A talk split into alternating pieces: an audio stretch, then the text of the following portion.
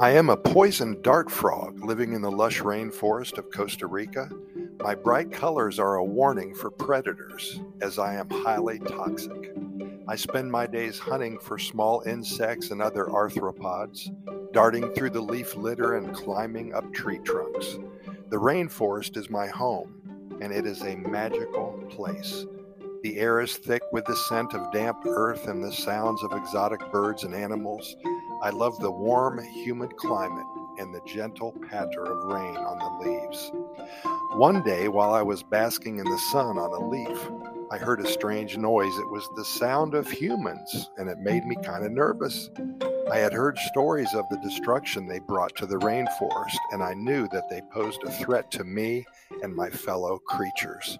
I decided to investigate and I cautiously made my way through the underbrush, my heart racing with fear. As I approached, I saw a group of humans armed with cameras and binoculars. They were taking so many pictures and talking excitedly, pointing at the trees and scanning the canopy for signs of life the birds, the sloths. At first, I was wary of them, but as I watched, I realized that they were not there to harm us. They were very respectful of their surroundings. They were scientists studying the rainforest and trying to learn more about its delicate ecosystem. Over the next few days, I watched as they went about their work measuring trees and collecting samples and recording data.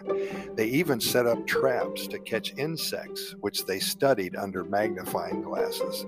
At first, I stayed hidden, watching from the shadows, but as I grew more comfortable with their presence, I began to venture closer to them, watching them with fascination. I even let one of the scientists hold me in his hand, feeling the warmth of his skin and the roughness of his fingers. As the days passed, I grew to trust these humans, and I realized that they were not all bad. They were like us, simply trying to survive in this world, and they had a deep respect for the rainforest and all of its inhabitants, including me. In the end, I was glad that I had ventured out to see these humans. They taught me that there's always more to learn, that sometimes the greatest discoveries come from the most unexpected places.